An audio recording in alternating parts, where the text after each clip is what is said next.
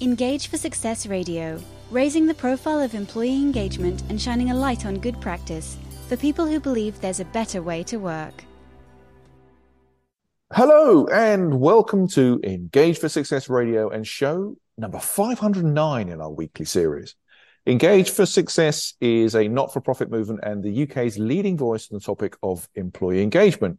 We are out there raising awareness and running events through our area networks around the country. And our topic and sector specific thought and action groups are developing research, publishing case studies, and shining a light on great practice. Now you can visit engageforsuccess.org to learn more. And while you're there, why not sign up for our weekly newsletter so you never miss out on any of our free resources, events, and updates. And hello, I'm Andy Goram. I'm your host for today's show and the founder of BizJuicer, an employee engagement and culture development consultancy that helps companies create people change that really sticks, retaining more of your great people and ensuring fabulous brand experiences for your customers. Now then, if work related stress, long working hours, and the blurring of boundaries between work and personal life sound all too familiar today, I guess they should. Pre pandemic, employee mental health concerns globally were already significant, and increases in conditions like anxiety and depression were widely seen and already growing. The pandemic exacerbated existing mental health challenges. Fact. Remote work, social isolation, fear of the virus itself, and uncertainty about the future took a toll on many employees' mental well-being. Healthcare workers, in particular, faced immense stress and burnout, as we know. The widespread adoption of remote work during and since have brought its own set of challenges. Employees reported feeling more isolated, overwhelmed by technology, and basically struggling to maintain any sort of work life balance. Again, all leading to a rise in burnout cases. Many employers began to recognize the importance of employee mental health and started implementing initiatives like employee assistance programs, flexible work arrangements, and mental health resources to support their staff. However, the effectiveness of these initiatives has varied widely. Disparities in access to mental health support and resources still exist today across regions and socioeconomic groups, with some employees having much better access to care than others. And, whilst it's getting better, there is still stigma attached to the issue of mental health in the workplace. And this, this, my friends, is where our guest today comes in. Arjan Toor is the CEO of Cigna Healthcare. It's a global health service company, and he is calling for CEOs and business leaders to make a public commitment to allocate 5% of their annual working hours to changing organizational cultures while addressing the issue of staff well-being in what he calls an action-orientated manner. Now, I don't know about you, but I'm very keen to hear a lot more about this. So I'm going to shut up and say, welcome to the show, Arjan. Thank you, Andy. Thank you for having me. It's great to oh, be here. Oh, it's great to have you here. Really, really interested to hear all about this. Um, I genuinely think it's an incredibly important and still timely topic that we can talk about. I'm really interested in hearing your insights on it, and especially digging into what this this five percent pledge is is all about. But before we race on in, into that, if you could just do me a quick favor, if we could just get a bit of an introduction into you, your background, and, and what you're currently focused on, that'd be great. Sure, happy to do that, Andy. So, uh, my name is Arjan Toor. As you said, I'm uh, Dutch, as you might have uh, picked up by the accent. um, so, I live in the Netherlands um, and uh, I'm 52 years old. Um, uh, I have been working for Cigna now for 12 years. And as you already mentioned in your introduction, Cigna is a global health services company. Um, our mission is to help improve the health and well-being of the people we have the privilege of serving each and every day.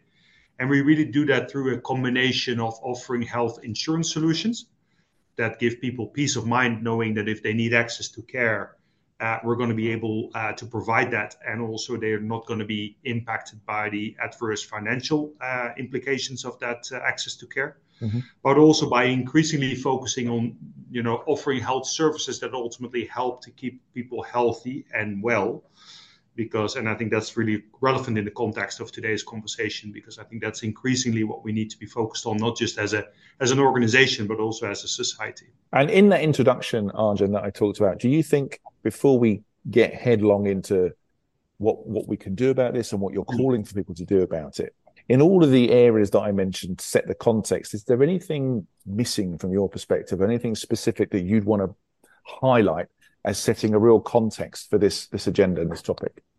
Well, I, I, think you framed it really well, and I fully agree with your analysis that mental health is not a new issue. It's mm-hmm. something that already existed pre-COVID, but it's COVID has definitely amplified the issue. I think it's made it worse in many in, in many ways. Uh, that's the reason why I think so many organizations and, and individuals are now so focused on uh, this topic. The one thing maybe that I would add is, and this is of course of direct interest to us because we partner a lot with large and small employers, is the role of the employer in all of this. Mm. Because, uh, and I'm sure we're going to explore this a bit further, but you know, although a lot of mental health issues are not exclusively work related, we are all spending a lot of time at work no matter where that is, right? That could yeah. be in a virtual setting or in a physical setting. And again, something we'll talk about in a bit more detail.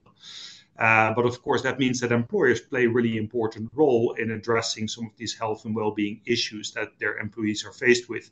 It's also quite interesting that the, the research that Cigna has done quite recently indicates that a lot of employees are actually expecting their employer to play a very active role in providing health, health and well-being support.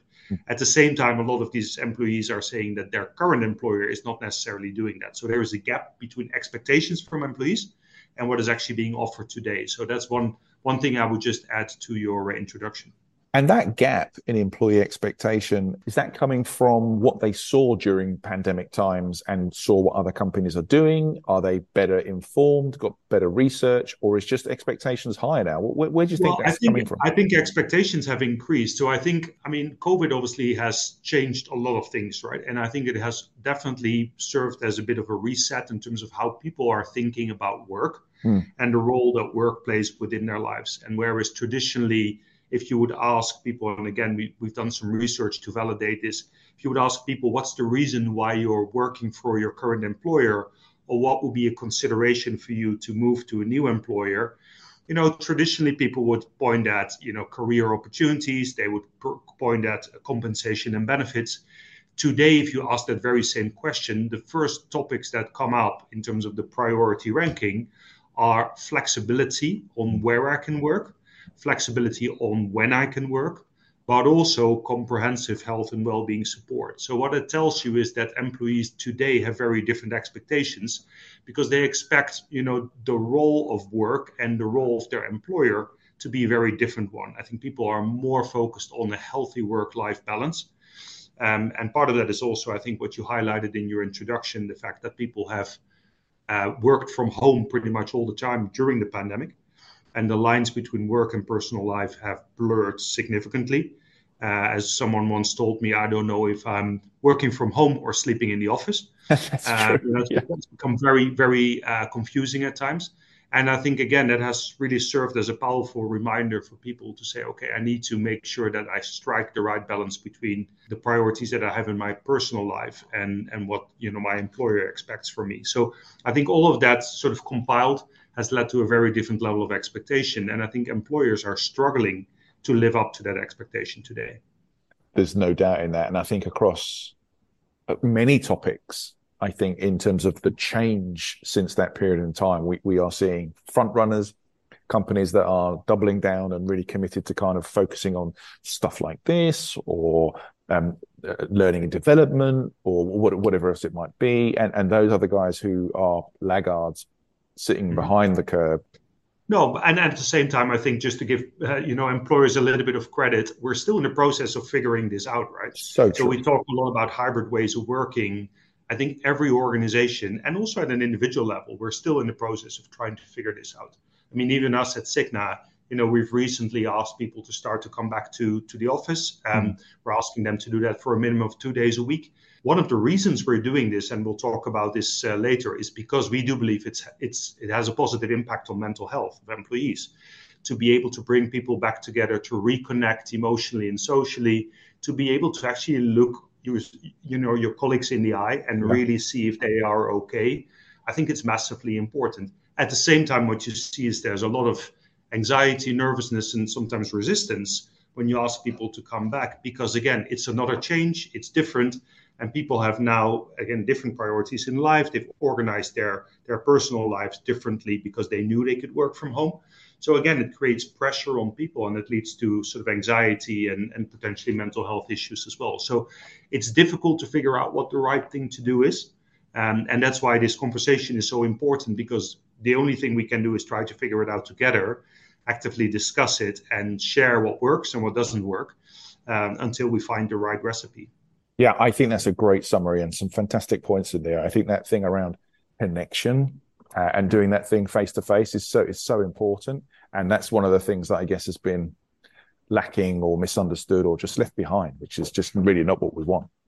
Um, if I can maybe just uh, ask you a question, um, the issue of unmanaged mental health, from what you've seen in the work that you do, and maybe as part of the genesis of this 5% pledge that you're talking about, in your opinion, what has changed in terms of the role of the employer? What, hmm. what does the employer need to be doing? Yeah. So before I answer that question, Andy, firstly, we do see a significant increase in mental health related issues. And I think it's just maybe it's stating the obvious, but I think it's an important point to make Obviously, being a health insurer, we see that directly in terms of the actual claims, mental health related claims, which have gone up by 50% compared to pre-COVID levels. So okay. it's, a, it's a very sizable increase. And then we overlay that again with a lot of the research that we do, not just amongst our own customers, but you know, consumers and employees in general. And I mean, the most recent research indicated that 88% of people in the workforce today are experiencing symptoms of burnout. Really? And wow. when you look at the younger age brackets, so 18 to 24, that's even above 90%. So it is a really serious uh, issue that we're faced with. Now, I already talked a little bit about uh, sort of employees expecting different things from their employer. Mm. And I think that's where this conversation is so important because employers need to understand that this is something they have to address even if they would not necessarily agree that it's the right thing to do, and hopefully everybody agrees it's the right thing to do to try and address this together, and employers have an important role to play there. If nothing else, there's a really important business imperative here as well. So, uh, the World Health Organization has recently estimated that collectively, globally, we lose about 12 billion working days per year due to wow. depression and anxiety. Uh, and that adds up to about a trillion per year in terms of lost productivity. So that at, at, a macro level, that's a huge issue. Then you break that down at an employer level, and of course, it's a, it's it's a it's a big issue as well. At the end of the day, it's really important for employers to start to actively address this because the loss of productivity, the loss of engagement, the loss of actual, you know, people being the best version of themselves when they show up in the workplace, that ultimately translates in the direct ability or inability for any organization to achieve their overall objectives.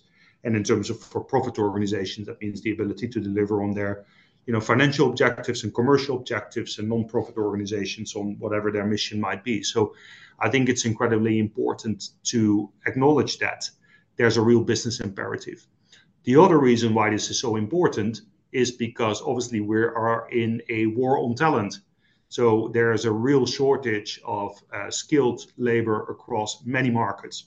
And what that means is that as an employer, you have to work incredibly hard to retain your best people and to be able to attract really good talent.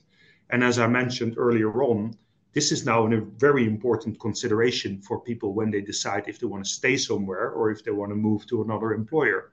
So if you want to win that war on talent, if you want to be able to fill those vacancies, having comprehensive health and well-being support and mental health support in place and creating a workplace culture in which you know mental health is a topic of conversation and something that's actively being discussed and uh, talked about and specific actions are being taken to try and address that is going to be really important. So i guess for me the overarching message is this is no longer about a nice to have employee benefit this is a boardroom conversation. This is a strategic conversation that employers have to have. If they want to be able to be successful in the long run, this is something that they have to do. I think that move to a strategic conversation is a great way to put it. You know, if we were having a conversation about culture or engagement, we would always talk about intentionality, authenticity, and then we would think about delivery. And I think this is very, very much a parallel here because there's one thing about saying on your webpage, "Oh, we really care for our employees and we have this great culture," uh, it's backed up by all the tiny gestures and the big gestures that you then put together. So the the health support part of that whole ecosystem has to come into full view today. Right. It's no good saying these things and the promise doesn't match up to reality because that's only going to exacerbate the problem. I, I know that you talk about the war on talent, that the, that job skills gap that is looming. There's that report for 2030 that talks about the, the billions uh, yep. in gap in the UK alone. That gap is going to be something like six million jobs. If you haven't used every single part of your armory to hang on and develop your best talent, there's a storm coming. So yep. you, you better be ready, I think. So when you're advising, because I'm sure in your in your position and within the company, when you're advising business leaders to sort of take action on this stuff, what have been or what are some of the most or more effective strategies that you hmm. are advising people to employ when it comes to providing personalized support to to employees that come from that authentic, genuine place, but also really do help improve their health? Yeah, yeah, and we have the privilege to work with many organizations, very large multinational organizations or international organizations, but also very relatively small organizations. And I think coming back to a conversation we had earlier, it's it's not an easy topic for organizations to to look and to address. And why is that? Because it's very complex. I mean, yeah. you talk about mental health as if it is one thing, but of course it isn't. It is a it is a wide, sort of diverse topic and mental health issues look different for every individual employee. So how do you find that recipe of you know putting in place the actions that actually are going to have a meaningful impact? For us the one thing that we always tell employers to make sure they do is measure. Measure what the actual situation within your organization is like. Uh, we help organizations to do that. We have very comprehensive what we call health risk assessments that we make available to organizations, which give them the opportunity to go out to survey their employees, to ask for their feedback and their input, to really understand what is going on. Because the big problem is if you don't know what's going on, you also don't know what actions you need to be taking to uh, address the real uh, issues within your organization. And then, to your earlier point, Andy, you are at risk that you're going to be doing things that look really nice, but have no meaning. Yeah. Uh, I mean, you know, to put it put it very black and white, if you have a huge issue, let's say, for example, with pressure, work pressure in your organization, workload, and then you're starting to distribute a Mindspace app, right. employees are going to look at you like you have no idea what you're doing, right? Yeah. So you got to make sure that you understand what the real root causes of the mental health issues within your organization are, and again, accept that that's not all going to be work related. Mm. because what we also know is that again this is a complex topic. When people feel um, stressed when people suffer from anxiety when people suffer from depression when they experience symptom, symptoms of burnout more often than not it is a combination of a number of different things that are happening. It can be related to their social situation can be related to their work life balance can be related to uncertainty about the future as you mentioned earlier Financial concerns are unfortunately um, something that's really rising to the top of people's uh, worries, um, and especially in this high inflationary environment where more and more people are struggling to make ends meet. That is definitely something that's top of mind. So if you then, as an employer, want to start to understand what am I going to do, well, you first need to understand what the real issue is. And as we always say, if you don't measure it, you can't manage it. So that health risk assessment is super important that will hopefully also open up a, a dialogue within your organization. Mm-hmm. So I would never recommend to just do a anonymous survey. I would always follow up with focus groups or smaller group sessions where you give people the opportunity to openly talk about this, create a safe environment in which people feel okay to do that, which is easier said than done. And that's where you really start then to co-create what, what specific solutions you should be putting in place. And again, that can be wide range depending on the actual issue that you're looking to solve if a lot of people are worried about their financial situation, well, maybe it's time you start to look at your, your compensation. Or maybe people need some help with financial planning, right, within their personal situation. Yeah. That's again very different from giving people a Mindspace app or putting beanbags in the office. Yeah, yeah. Let's please, please, please. Let's move on from from beanbags. I, I think the, I, I, I think this dialogue piece is so important. And, and for us within Engage for Success, you know, directly links to one of the four key enablers here of employee invoice, which which links to psychological safety, which which links to the fact that everybody feels like they actually have a voice that is listened to and yep. acted upon. And so I think you're right. You really do need to understand the needs of the business and the needs of the individuals before you can put any sort of meaningful plan together, right? Meaningful level of support. I just want to come back to the point about complexity. Because again, I think mm. there are huge links here with the whole topic of culture change, culture development, and what we're talking about here today in terms of mental health provision. But when we think about complexity, the range of support that comes out of understanding what's needed in the business, I imagine to some can be just as overwhelming as thinking, how on earth do I change the culture in this in, in the business that I'm working in? It's it can be an amorphous topic. I bet the yeah. range of things an individ- that individuals need and want can feel like a, a huge tsunami of challenges and, and problems. Um, mm. How do people go about? How could people go about putting a well-being program that goes beyond beanbags and mindful apps mm. and can possibly take into account all those different needs of individuals? Is that is that possible, or is there somewhere you should start? How would you recommend going around going about yeah, it? So I, I, yeah, I guess I have two two sort of responses to that. I think the first thing is you, you already mentioned the word culture. I think culture is incredibly important in this respect because again, if you want to create an open dialogue in which people are willing to speak up, to tell tell you what's really going on, um, you know how they're feeling, uh, you're never going to be able to effectively uh, address some of these challenges that mm. people are experiencing. So, and that's that's one of the reasons why we have introduced this five percent pledge because it is really you know, encouraging leaders in organizations to say, yes, I'm committing 5% of my working time to addressing mental health issues in the workplace. What they are thereby saying is, this is important to me. This is a priority for me.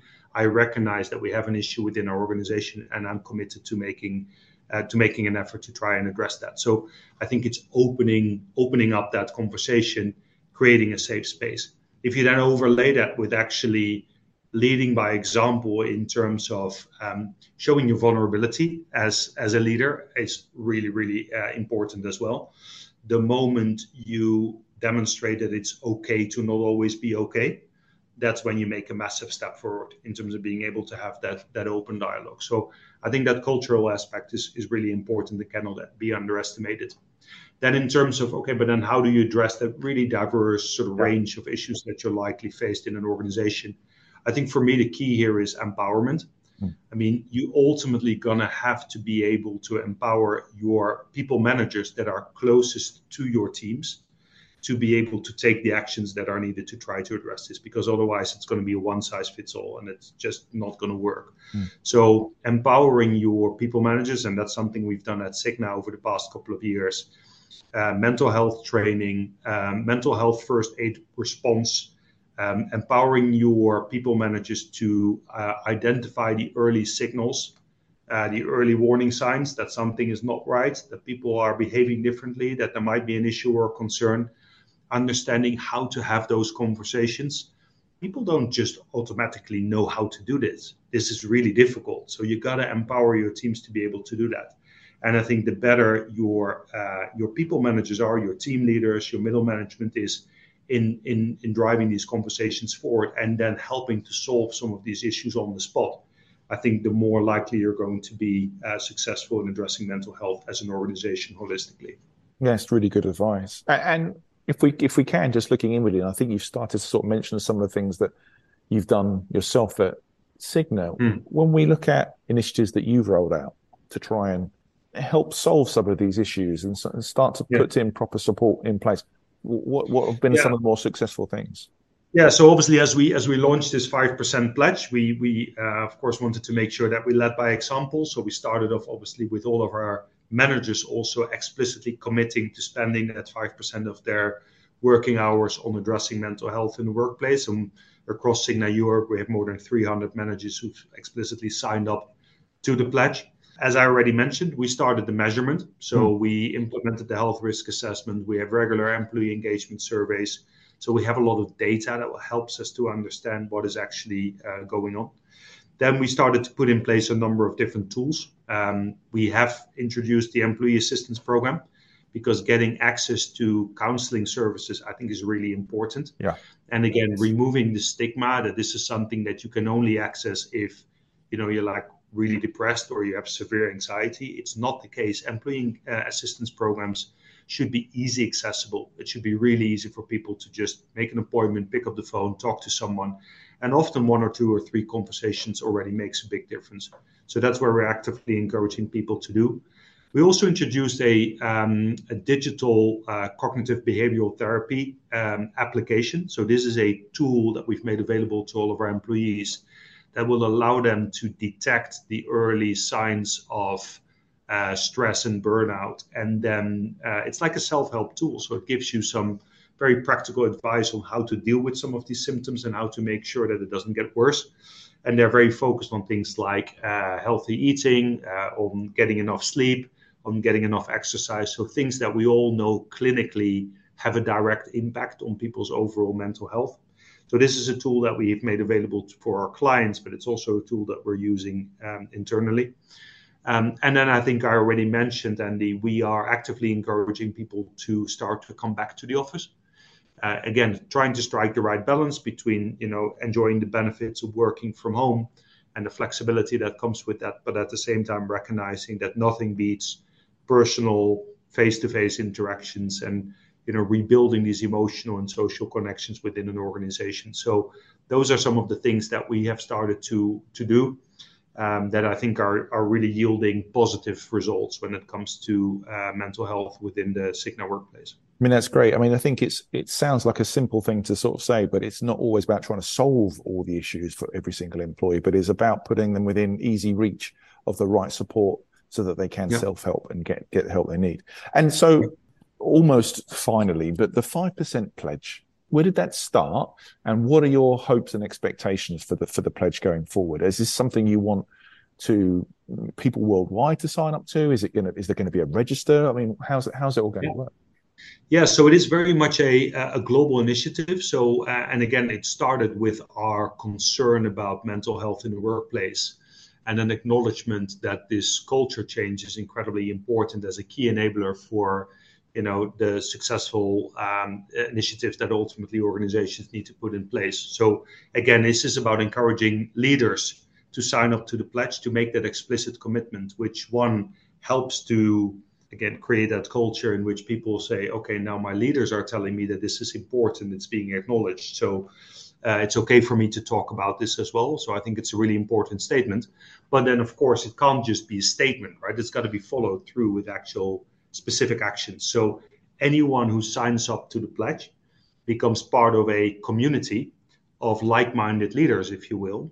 And what we're doing is we're providing that community with a lot of suggestions, tips, tools, um, some of the things that I just talked about in terms of uh, employee assistance programs, digital CBT programs, whatever it might be, so that people get a better feel for okay, what is actually out there.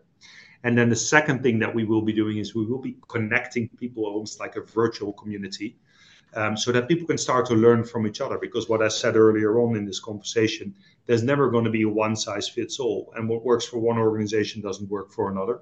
So this is about an active conversation where we share best practices and we also share what didn't work so that organizations have an opportunity to learn from each other. So Cigna really wants to be the facilitator of that conversation. We want to be the convener we're not there to tell people what they should or should not be doing, but we're really there to connect the dots and help people understand okay, what other organizations are doing and what they're struggling with, and some of the things that have worked really well for them.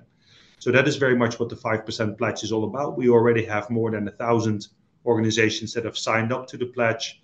We started in Europe. This is now being rolled out in the Middle East and subsequently in other parts of the world as well. So we're very excited about the momentum that's building. And again, I think it's a recognition of the fact that many employers understand that this is something they have to address, but at the same time also understand they're going to need some help to do that in the most effective way. Hundred percent. And before I, I, before we run out of time, where can people sign up? Yeah, so we have a we have a website, um, obviously. So um, five um, percent pledge. That's the that's the, the, the name of the site. So it's pretty straightforward. Um, and uh, people can go there, people can sign up, uh, leave, leave, their details, and then we're going to get in touch with them. They're going to receive a toolkit with a lot of very practical information. And then subsequently, they will get invited for that community uh, that they can then become a part of. So, um, yeah, that's uh, that's the practical way to do it. Fantastic. Arjan, that unbelievably is about all the time we've got time for today. Um, listen, everyone, don't forget to visit engageforsuccess.org to check out the show notes and all of the fab free engagement resources that you can get your hands on. Arjan, very best of luck with this pledge. And thank you so much for sharing your thoughts and advice and experiences with us today. I, I really, really appreciate that. Thank you so much. Thank you for having me. Okay, you take care, my friend. Okay, everyone, we'll be back at the same time next week. I'm Eddie Goram, and thanks for listening to Engage for Success Radio. Engage for Success Radio, raising the profile of employee engagement and shining a light on good practice for people who believe there's a better way to work.